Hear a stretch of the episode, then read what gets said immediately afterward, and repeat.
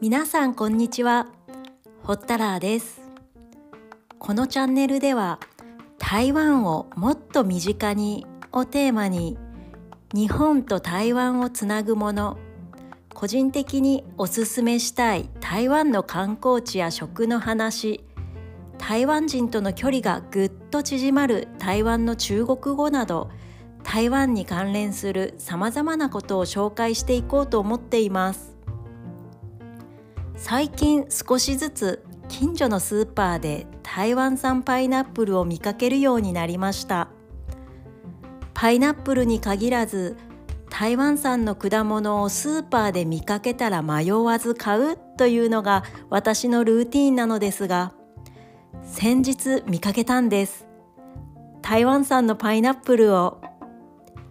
その日は迷わず買ったのですが翌々日同じスーパーに買いに行ったら売り切れていました。残念でしたけど買ってくれる人がたくさんいるんだと嬉しくなりました。台湾産のパイナップルの日本への輸出量は年々増加しているんです。日本の農林水産省に相当する農業委員会というところがあるんですけれどもここの資料によると2019年には1023トン去年の2020年には2160トンそして今年2021年は5000トンの輸出を予定しているようなんです。これからパイナップルのシーズンですし去年よりもスーパーで見かける機会が増えるのではないかなと思っています。台湾のパイナップルは芯まで食べられますので興味のある方は是非食べてみてください。では今日は1回目ということもありますのでここで台湾の基本情報を少しお知らせします。ご存知の通り台湾は日本と同じ島国で九州とほぼ同じ大きさです。人口は約2300万人。台湾のことをフォルモサとか麗しの島などと呼ぶ場合もありますがこれは16世紀の半ば以降航海中のポルトガル人から美しい島と言われていたそうなんです。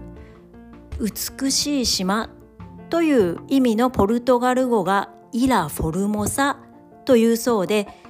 そのように称賛されていたのが由来だと言われていますですが数年前に台湾人研究者がイラ・フォルモサは実は沖縄だったのではという研究結果を発表しています。それと同時に台湾を最初にフォルモサと呼んだのはポルトガル人ではなくてスペイン人だったのではないかという説も浮上しています。というのも1580年代のスペインの公開雑誌にフォルモサに相当するスペイン語が記載されているのだそうです。